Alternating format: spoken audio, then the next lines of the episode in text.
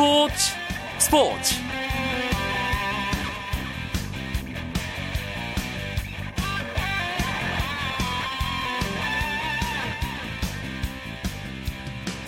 안녕하십니까 수요일 밤 스포츠 스포츠 아나운서 이광용입니다.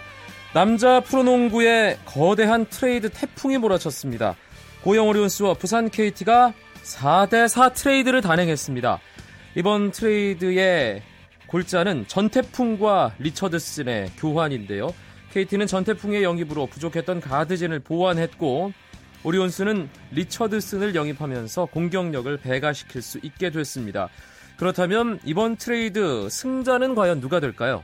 잠시 후 농구 기자들과 함께하는 농구 이야기, 농구장 가는 길 시간에 자세하게 이야기 나눠보겠습니다. 먼저 오늘 들어온 주요 스포츠 소식 정리하면서 수요일 밤 스포츠 스포츠 시작합니다.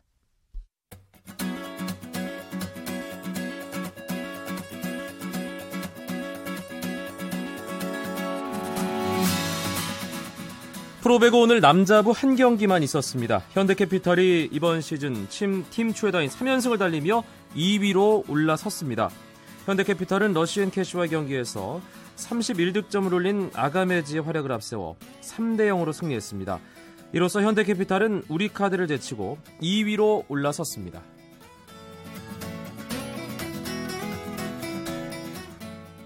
잉글랜드 프로축구 썬덜랜드에서 활약 중인 기성용 선수가 첼시와의 캐피털 원컵 8강전에서 결승골을 터뜨리면서 영웅이 됐습니다. 기성용은 썬덜랜드 홈구장에서 열린 첼시와의 8강전에서 1대1로 맞서던 연장 후반 13분에 결승골을 터뜨렸고 기성용의 골로 2대1 승리를 거둔 썬덜랜드는 캐피털 원컵 4강에 진출했습니다. 한편 맨체스터 시티는 두 골을 넣은 에딘 제코의 활약으로 레스터 시티를 3대 1로 꺾고 4강에 올랐습니다.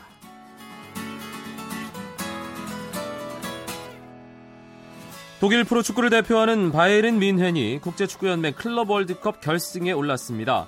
유럽 챔피언인 바이에른 뮌헨은 모로코에서 열린 4강전에서 아시아를 대표해 참가한 중국의 광저우 에버그란데를 3대 0으로 완파했습니다. 바이에른 뮌헨은 리베리와 만주키치, 괴체가 한 골씩 터뜨리면서 완승을 거뒀습니다. 미국의 사이클 선수인 랜스 암스트롱이 금지 약물을 복용한 사실을 인정한 것이 로이터 통신 선정 올해의 스포츠 뉴스로 뽑혔습니다. 로이터 통신은 올해를 가장 뜨겁게 달군 스포츠 뉴스 10개를 골랐는데요. 암스트롱의 자백이 1위를 차지했다고 전했습니다. 2위는 의족 스프린터 오스카 피스토리우스가 여자친구를 살해한 혐의를 받은 것이 뽑혔고 영국의 테니스 스타 앤디 머리의 윈블던 우승은 3위를 차지했습니다.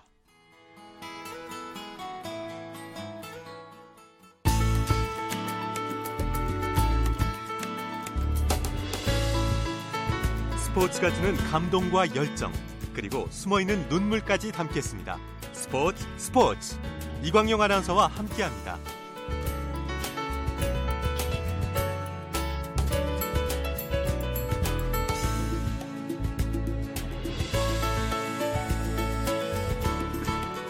수요일 스포츠 스포츠 농구 이야기로 가득 채워드립니다. 이야기 손님 두 분 오랜만에 농구 잡지계 실과 바늘이 또 함께 자리했습니다. 월간 점프볼의 손대범 편집장 안녕하세요. 안녕하세요. 월간 루키 조현일 편집장도 함께합니다. 네 반갑습니다.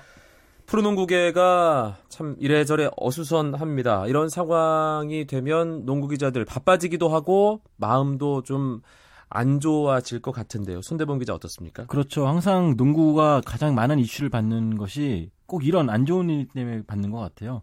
뭐 가장 많이 본 장면이라든지 가장 많이 읽은 기사들이 좋은 기사였으면 참 좋겠는데 항상 불미스러운 일들이어서 참 안타깝습니다. 이 얘기는 뒤에 자세하게 짚어보도록 하고요. 오늘 일단 KBL 경기가 있었는데 아, 상당히 예상과는 다른 결과가 나온 예, 서울 경기부터 알아볼까요? 네, 아, 오늘 모두 두 경기가 있었는데요. 아, 서울 SK와 안양 KGC 인삼공사의 경기에서는 김윤태 선수의 경기 막판 활약에 힘입어서 아, KGC 인삼공사가 70대 67로 이겼습니다. 많은 팬들의 이목이 쏠릴 수밖에 없는 경기였는데요. KGC 인삼공사가 4쿼터를 22대 12로 압도하면서 SK 어, 홈구장에서 기분 좋은 승리를 추가했습니다. 다섯 명의 선수가 두 자리 득점을 올렸고요.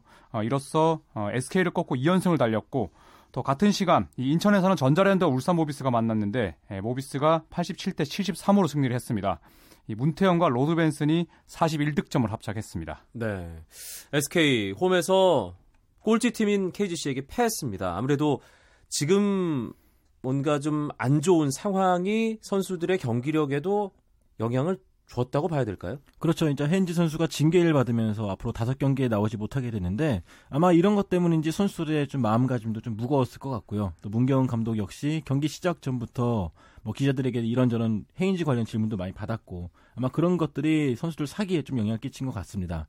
또 경기 앞서 선수들이 좀 전 단체로 나와서 사과를 하긴 했지만 아, 당분간은 좀 이런 팬심이 좀 가라앉을 것 같지 않기 때문인지 아마 선수들도 영향을 더 받을 것 같습니다. 아, 늘 이 농구장 가는 길 시간에는 한 주간의 프로농구 판도도 짚어보는데요. 이번 주부터는 한 주간의 up and down으로 코너명을 정해서 농구 이야기 할 때마다 뭔가 좀 주목할 만한 상승세를 탄 팀과 가라앉은 분위기의 팀을 한 팀씩 골라보는 시간을 갖겠습니다. 다운이 된 팀은 뭐 논의를 할 필요도 없을 것 같은데요. 서울 SK죠. 네, 어, 뭐 오늘 패하긴 했습니다만 아, 전체 1위를 달리고 있는 SK가 뭐 적어도 어, 팀 성적에 관해서는 뭐 아무런 걱정거리가 없습니다. 아, 탄탄한 국내 선수 또 외국인 선수의 기량도 워낙 탁월한 덕분에 어, 시즌 내내 선두권을 놓치지 않고 있는데 자, 문제는 올 시즌 유독 이 불미스러운 일이 SK에만 집중이 되고 있습니다. 50 아, 논란에 이어서 또 지난주 이 에런 헤인즈가 이 비신사적인 행위로 어, KCC 김민구 선수에게 아주 큰 부상을 입히면서 이 온갖 비난을 감수해야 했는데요. 뭐올 시즌만 해도 도대체 몇 번째 논란이냐, 뭐 이번 행위에 대한 사과가 과연 진정성이 담겨 있냐, 뭐 등등 많은 질타 속에 이 악몽 같은 한 주를 보냈습니다. 네. 다운이 된 팀은 서울 SK. 뭐 성적은 조현일 기자가 크게 걱정이 없는데 지난번 50 논란, 이번 헤인즈의 비신사적인 고의 반칙 논란, 구설에 많이 올랐기 때문에 다운 팀으로 선정을 해봤고요. 음. 지난 한 주간 up된 팀은 어디를 꼽으시겠어요, 손대범 기자? 근데 저 같은 경우는 여러 팀이 있겠지만 모비스를 꼽고 싶습니다. 모비스 같은 경우 양동근 선수가 돌아오면서 그동안 사실 초반만 해도 약간 맞지 않는 모습 보였거든요. 하지만 양동근 선수가 컨디션을 되찾으면서 선수들의 사기가 다 올라간 모습이고요. 네. 그러다 보니까 이대성 선수 역시 좀 안정감을 찾아가는 것 같아요. 사실 양동근 선수가 없을 때 잘 하긴 했지만 약간 고삐 풀린 망아지 같은 느낌이 들었었거든요. 하지만 이것이 이 양동근이라는 선수의 컨트롤 속에서 조금 더 안정감을 찾아가면서 모비스가 더 강해진 느낌을 보여주고 있습니다. 네. 팀의 up and down, SK, 그리고 모비스, 뭔가 분위기상으로 상반된 두 팀을 어, 꼽아봤는데 조현일 기자 뭐 다른 의견 낼 만한 거 있습니까? 아, 저도 어, 모비스를 사실 꼽았기 때문에 네. 네, 속으로 좀 뜨끔했었는데요. 오늘도 뭐 승리를 거뒀고 뭐 말씀대로 양동근과 이대성 선수가 또 좋은 백코트 조합을 보인다면 뭐 더 높은 곳을 향해서 올라갈 수 있지 않을까 예상을 해봅니다. 네, 사실 이대성 선수가 양동근 선수가 빠져 있는 상황에서 갑자기 실력이 쑥 올라오면서 부각이 됐잖아요. 네.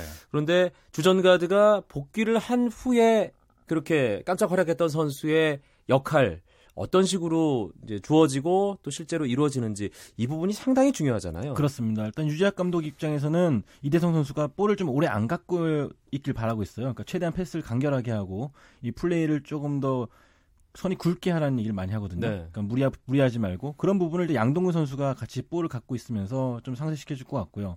이대성 선수 같은 경우는 이제 양동근 선수가 있기 때문에 약간 부담을 덜고 찬스가 날 때 좀 과감하게 해주는 것만 해도 큰 도움이 될 것 같습니다. 유재학 감독이 그렇게 하라면 이대성 선수는 무조건 그렇게 할 것 같습니다. 그렇죠. 네. 예. 팀의 up and down 짚어봤고요. 선수들 개개인별로 뭔가 좋은 분위기에 있는 선수 그리고 상당히 좀 침체되어 있는 분위기의 선수 좀 꼽아볼까요? 조현일 기자부터. 네, 어, 우선 뭐 당연히 다운된 선수는 이제 애런 헤인즈겠죠. 뭐 이번 시즌에 팀을 좋은 성적으로 이끌었고 또 개인 통산 5천 득점도 돌파하면서 뭐 여러 가지 겹경사를 맞았습니다만 어, KCC 전에서 정말 이해할 수 없는 반칙으로 김민구 선수에게도 큰 상처를 줬고 또 한국 프로농구를 사랑하는 팬들에게도 정말 지울 수 없는 상처를 함께 줬거든요.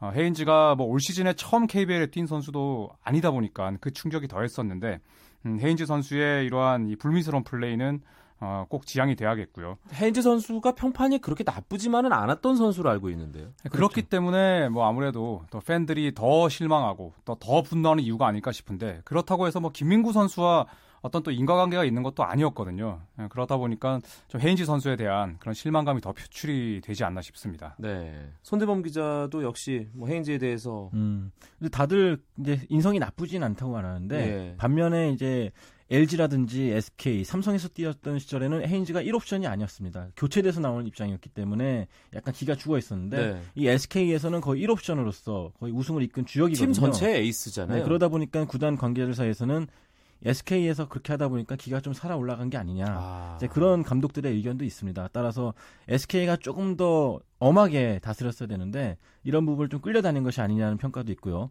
또 헤인즈가 변한 것이 아니냐라는 사실 이게 안 좋은 일이 생기니까 이렇게 안 좋은 평가가 나오는 거겠지만 또 헤인즈 스스로도 조금 더 자중해야 되지 않나 싶습니다. 네. 안 좋은 팀은 SK 또 네. 좋지 않은 선수는 헤인즈. 예, 뭐 어쩔 수가 없습니다. 분위기가 네. 워낙 그러니까. 네. 그렇다면 분위기를 바꿔서 아, 이번 한 주가 가장 up된 선수는 누굴까요? 조현일 기자. 네, 저는 KGC 인삼공사의 이 토종 3인방 김태술, 양희종, 오세근 선수를 꼽고 싶은데요. 어, 이 이상범 감독이 3라운드를 반등하는 시점이라고 꼽을 수 있었던 이유가 이 세 선수의 컨디션이 올라오는 시점을 3라운드로 봤기 때문입니다. 어, 물론 아직까지 완벽한 컨디션은 아니지만 어쨌든 원주 동부 그리고 오늘 서울 SK 원정에서 이 세 선수의 활약이 없었더라면 어, 원정 2연승을 거두기가 힘들었거든요. 아, 특히 2년 전에 예, 우승을 차지했던 KGC 인삼공사였고 올 시즌은 아, 바닥에 처져 있는 상황인데 이 세 선수가 지난 두 경기만큼의 활약을 보여준다면 충분히 up된 분위기 속에 반등할 수 있지 않을까 한번 예상을 해봅니다. 네, 세 선수를 묶어서 음. KGC 인삼공사의 토종 3인방을 조현일 기자는 꼽았고요. 손대범 기자. 네, 저도 그렇게 생각했었는데 지금 한 명이 더 꼽자면은 저는 이제 KCC의 박경상 선수를 꼽겠습니다. 네. 일단 삼성과의 경기에서 예상 외의 활약을 보여줬어요. 20점 차 대승 이끌었잖아요. 네, 아주 폭발적인 득점력을 보여줬는데 이런 말 있지 않습니까? 이가 없으면 잇몸으로, 음. 잇몸도 아프면 임플란트로. 박경상 선수가 딱 임플란트가 아니었나. 아주 위기 상황에서 좋은 활약, 득점력을 보여주면서 네. 이 선배들의 공백을 잘 메워줬습니다. 사실 어제 경기는 강병현 선수, 김민구 선수 다 없었음에도 네. 박경상 선수가 엄청난 활약을 했어요. 그렇죠. 그동안에 이 고등학교 시절만 해도 폭발적인 득점원이었는데 약간 자신감을 잃고 있었거든요. 아마 이 활약이 또 본인의 자신감을 끌어올리는데 좀 도움이 되지 않을까 생각합니다. 어, 4쿼터였나요? 그 spin move에 이은 레이업. 네, 3쿼터였군요. 3쿼터였죠. 네. 어, 그 장면을 보고 깜짝 놀랐습니다. 수요일 밤 스포츠 스포츠 농구 이야기 나누고 있고요. 월간 점프볼의 손대범 편집장, 월간 루키 조현일 편집장과 함께하고 있습니다.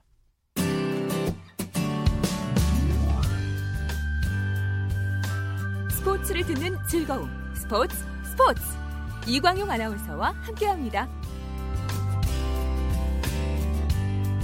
농구계가 상당히 어수선한 분위기 속에 올스타전을 기다리고 있던 수요일 오후 오전이었죠. 네.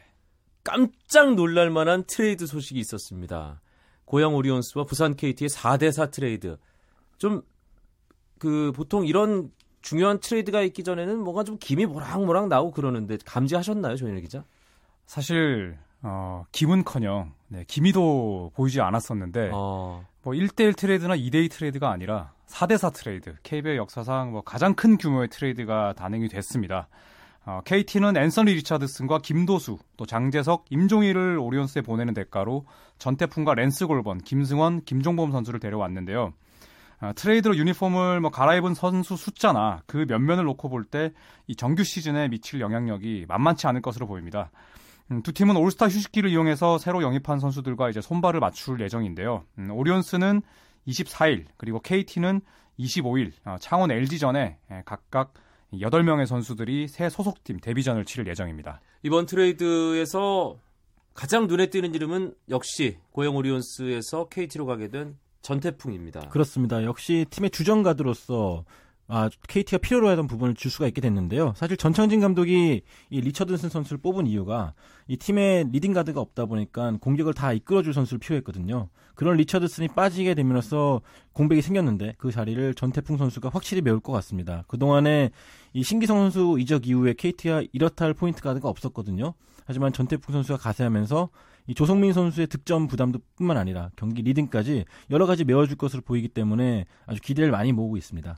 오리온스와 전태풍 선수가 뭔가 좀 궁합이 맞지 않는다 이런 얘기는 농구계에 상당히 많이 있었잖아요, 조현일 기자. 네, 이 사실 그동안 뭐 추일승 감독뿐만 아니라 오리온스의 팀 색깔과도 전태풍 선수가 맞지 않는다는 이야기를 뭐 공식 비공식적으로 많이 했었는데요. 참 이 솔직함이 전태풍 선수의 또 매력이잖아요. 아, 전태풍 선수가 이적 이후에 이 오리온스를 떠나게 돼서 기분이 좋다. 음. 네, 이런 말로 이번 트레이드를 평가를 했는데. 네, 보통 트레이드된 선수들은 뭐 의례적으로 전혀 예상하지 못했다. 혹은 전 소속팀에게 뭐 감사한 마음을 가지고 있다. 어, 이런 이야기를 남기는데 음, 도리어 전태풍 선수는 오리온스 또 추일승 감독과 스타일이 맞지 않았다면서 차라리 엄한 전창진 감독과 어, 자신이 더 잘 맞을 것이다. 자, 이런 이야기를 했습니다. 뭐 이래저래 겪어보지도 않고 나한테 당해보지도 않고라는 네. 어떤 분의 말이 그렇죠. 떠오르는데 네, 아주 예. 솔직한 뭐 전태풍 선수의 이 트레이드 인터뷰도 굉장히 재미가 있었습니다. 전창진 감독과의 한 시즌이 끝난 뒤후에 다시 한번 들어봐야 될것 네. 같기도 하고요. 이 부산 KT가 지금 14승 11패로 10개 팀 가운데 4위란 말이에요. 근데 전태풍이라는 카드를 장착을 했기 때문에 하반기 이 올스타 브레이크 후반 후에는 상당히 태풍의 눈이 되겠는데요. 그렇죠. 이미 벌써부터 후반기에 LG, 아, KT를 상대할 팀들이 경계를 하고 있습니다. 특히 LG 같은 경우는 이 크리스마스 이주에 붙게 되기 때문에 아, 상당히 긴장을 많이 하고 있는데요. 이 전태풍 선수가 가세함으로써 LG 같은 KT는 포인트 가드, 슈팅 가드 포지션이 상당히 강해졌습니다. 이에 따라서 KT의 장기 레이스 치르는 데 있어서 체력적인 부분이라든지 경기 운영적인 부분 아니 많이 업그레이드 될 것으로 보고 있습니다. 네. 사실 이번 트레이드는 뭐 전태풍, 랜스 골번, 리처드슨, 김도수, 뭐 나머지 선수들도 다 마찬가지고요. 팀을 완전히 뭔가 체질을 바꾸겠다는 의도가 확연하게 눈에 띄는 트레이드거든요. 그렇죠. 어떻게 이 정도의 대형 빅딜이 가능하게 됐을까요? 아, 우선 이 트레이드의 주요 선수인 전태풍 선수는 1년 반 이후에 예, 자유계약 선수로 풀려납니다. 아, 우선 재계약이 아닌 이 문태종 선수의 케이스처럼 10개 구단 가운데 최고액을 제시하는 팀으로 이적할 수밖에 없는데요. 아, 그런 상황을 봤을 때 전창진 감독이 사실 이번 시즌 내내 늘 상위권은 언감생심이다. 아, 이런 얘기를 해왔거든요. 그러니까 남은 1년 반 동안에 아, 승부수 아주 명확하게 좀 던졌다고 볼 수가 있겠고 또 KT가 보낸 이 앤서니 리차드슨의 경우에는 이번 시즌에 아, 구단과 몇 차례 좀 불협화음을 겪었습니다. 네. 아, 그리고 또 KT 스스로 어, 재계약 대상이 아니라고 판단을 했기 때문에 KT가 판을 좀 더 키웠고요. 또 오리온스는 다른 팀들이 원한 카드가 음, 전태풍 선수가 꼭 포함이 돼 있어야 됐다고 합니다. 음. 아, 그 상황에서 1대1 혹은 2대2로 카드가 맞지 않다 보니까 아, 서로 8명을 주고받는 아, 초대형 빅딜로 이어졌습니다. 그러니까 딱 한 팀만 놓고 얘기를 주고받은 것이 아니라 여러 팀과 함께 얘기를 주고받다가 가장 뭔가 의견이 일치하는 팀과 트레이드를 단행을 한 거다 이렇게 봐야 되는 건가요? 그렇죠. 일단 기자? 오리온스 같은 경우는 여러 팀과 이 진행했다는 소문이 들려왔었거든요, 사실은. 근데 이게 실현될지는 몰랐었는데 이런 게 나왔었고 또 여러 선수를 카드를 조합하는 과정에서 연봉이 맞지 않다 보니까 결국에는 delay 된 것도 있었고 네. 이번 같은 경우는 전창진 감독 역시 조현일 기자 말대로 의지가 상당히 강했기 때문에 어떻게든 선수를 끼워 맞춰서 이렇게 서로 원하는 카드를 얻었던 것 같습니다. 지금 두 팀이 어, 일단 시즌 중반까지의 상황은 사뭇 다릅니다. 어, 부산 KT는 현재 4위고요. 고양 오리온스는 승보다 패가 5경기 많고 현재 8위에 처져 있습니다. 이번 트레이드로 두 팀 하반기 어떻게 될까요? 아까 KT는 뭔가 날개를 달 것 같다라고 손대범 기자가 얘기를 했는데 조현일 기자도 동의하시나요? 네, 저도 손대범 기자의 말에 동의를 하는 게 어, 그동안 KT의 포지션이 취약 포지션이 바로 포인트 가드 포지션, 포지션이었고 전태풍 선수에게는 새로운 동기부여가 필요했거든요. 서로 간의 어, 이해관계가 딱 들어맞는 시점에서 전태풍 선수의 활약이 어, KT의 날개를 충분히 또 달아줄 수 있을 것 같고 또 장재석 선수를 내준 건 아쉽지만 김승원 선수가 사실은 어, 실전에서 좀 더 검증을 마친 선수거든요. 그러니까 실전에서 힘을 줄 수 있다는 측면에서 네, 손대범 기자의 평가에 동의를 합니다. 그럼 오리온스는 어떨까요? 네, 저는 오리온스도 분위기 전환에 성공했다 고 봅니다. 사실 전태풍 선수가 맞지 않는다는 소문이 계속 들리면서 이제는 기자들이 선수들한테까지 물어볼 정도였거든요. 음. 이 정도면 선수단 분위기가 좋아도 안 좋을 수밖에 없는 뭐 그런 상황이 됐기 때문에 아마 추일승 감독도 분위기 쇄신이 좀 필요하다 생각했겠고요. 비록 김승원 선수를 내준 것은 좀 아쉽습니다. 그렇지만 이 장재석과 임종일 선수 이 두 선수가 상당히 기량도 좋고 유망한 선수들이기 때문에 와서 잘 키운다면은 또 팀의 미래의 보탬이 될 것이라 보고 있고요. 사실 임종일 선수 같은 경우는 이 전찬진 감독의 좀 짜여진 시스템에 좀못 안 맞는다는 시- 그 평가가 많았거든요. 임종일 선수는 혼자 공을 갖고 좀 놀아야 되는 선수인데 아무래도 전창진 감독이 추구하는 motion offense는 좀 안 맞다 보니까 죽어버린 감이 있었습니다. 아마 이 선수에게도 오리온스가 좀 새로운 기회가 될 것 같고 또 여러모로 리처드슨도 득- 득점력을 살릴 수 있을 것 같고요. 네. 그런 면에서 봤을 때 오리온스도 KT만큼은 아니지만 그래도 win-win할 수 있다라고 보고 있고요. 또 저는 오리온스 KT 외에 또 다른 win이 있다고 보고 있는데 KBL도 win입니다. 사실 이 어수선한 정국을 이 트레이드 하나로 다 묻어버렸기 때문에 네. KBL도 내심 고마워하고 있지 않을까 생각이 드네요. 안 그래도 오늘 이 4대4 대형 트레이드가 발표된 이후에 아, KBL과 SK 헤인즈가 출구가 생겼다. 이렇게 얘기하는 분들도 계셨다고 하던데요. 어, 하지만 여전히 팬들은 화를 가라앉히지 못하고 계세요. 조현일 기자. 네, 이번 헤인즈 사건을 대하는 팬들의 반응이나 이런저런 분위기를 살펴보면 이번 논란이 쉽게 사라질 것 같은 그런 생각은 들지가 않습니다. 아, 팬들이 분노하는 부분은 뭐 크게 두 가지인데 아무런 뭐 인간관계가 없는 상황에서 이 대한민국의 농구 희망이라 불리는 젊은 김민구 선수의 선수 생명을 위협할 만큼 거센 반칙을 가한 것과 또 이후 KBL이 내린 이 징계 수위에 분노를 금치 못했거든요. 이 SK 구단이 자체적으로 어, 세 경기 출전 정지 징계를 뭐 더 추가하긴 했습니다만 어, 비디오 판대 이 판독 확대 범위 같은 그런 제도적 장치를 어, 전혀 마련하지 않은 이 KBL의 안일함에 다시 한번 또 실망감을 드러냈습니다. NBA 같은 경우는 이런 일이 벌어졌을 때 어떻게 대처를 하나요? NBA는 주말도 없고 플레이오프도 없습니다. 사실 KBL 같은 경우는 이번에 사건이 토, 요일날 일어났다고 해서 다음 주까지 미뤘었는데 NBA는 토요일날 일어나도 바로 일요일날 조치를 취하고 또 플레이오프 할지라도 과감하게 징계를 내립니다. 네. 이 최근에 이 메타 월드피스라는 선수가 그 지난 LA 레이커스 뛰던 시절에 상대팀 선수를 팔꿈치로 가격을 했었는데 그때 당시 징계가 7경기가 내려졌습니다. 또 플레이오프라는 점을 감안하면 상당히 큰 징계였죠. 또 게다가 벌금도 30만 달러 가까이 나오면서 어. 어, 이 선수가 상당히 큰 손해를 봤는데요. 이 정도로 NBA는 좀 단호하게 대처하면서 제2의 사건이 좀 재발하지 않도록 하고요. 또 필요할 땐 총재가 직접 나서서 사과 성명도 할 정도로 사태 수습이 상당히 노련하고 또 빠른 편입니다. 네, 사실 최근 들어서 가장 농구 팬들을 분노케 한 사건이 바로 주말에 있었던 그 사건이라는 생각이 드는데 그런 온도에 비하면 KBL과 SK 구단의 대처가 확실하게 좀 미흡해 보인다. 그리고 진심도 별로 느껴지지 않는다. 이런 반응들이 있습니다. 이런 목소리를 KBL도 SK도 헤인즈 선수도 좀 더 귀담아 들어야 할 것 같습니다. 오늘 농구 이야기 재밌게 해주신 두 분, 월간 점프볼의 손대범 편집장, 월간 루키의 조현일 편집장이었습니다. 고맙습니다. 고맙습니다. 감사합니다.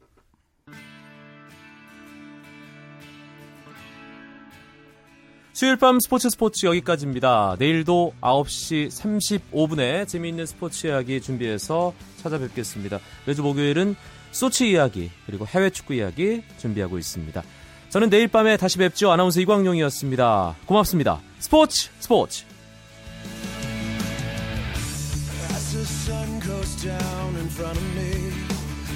you and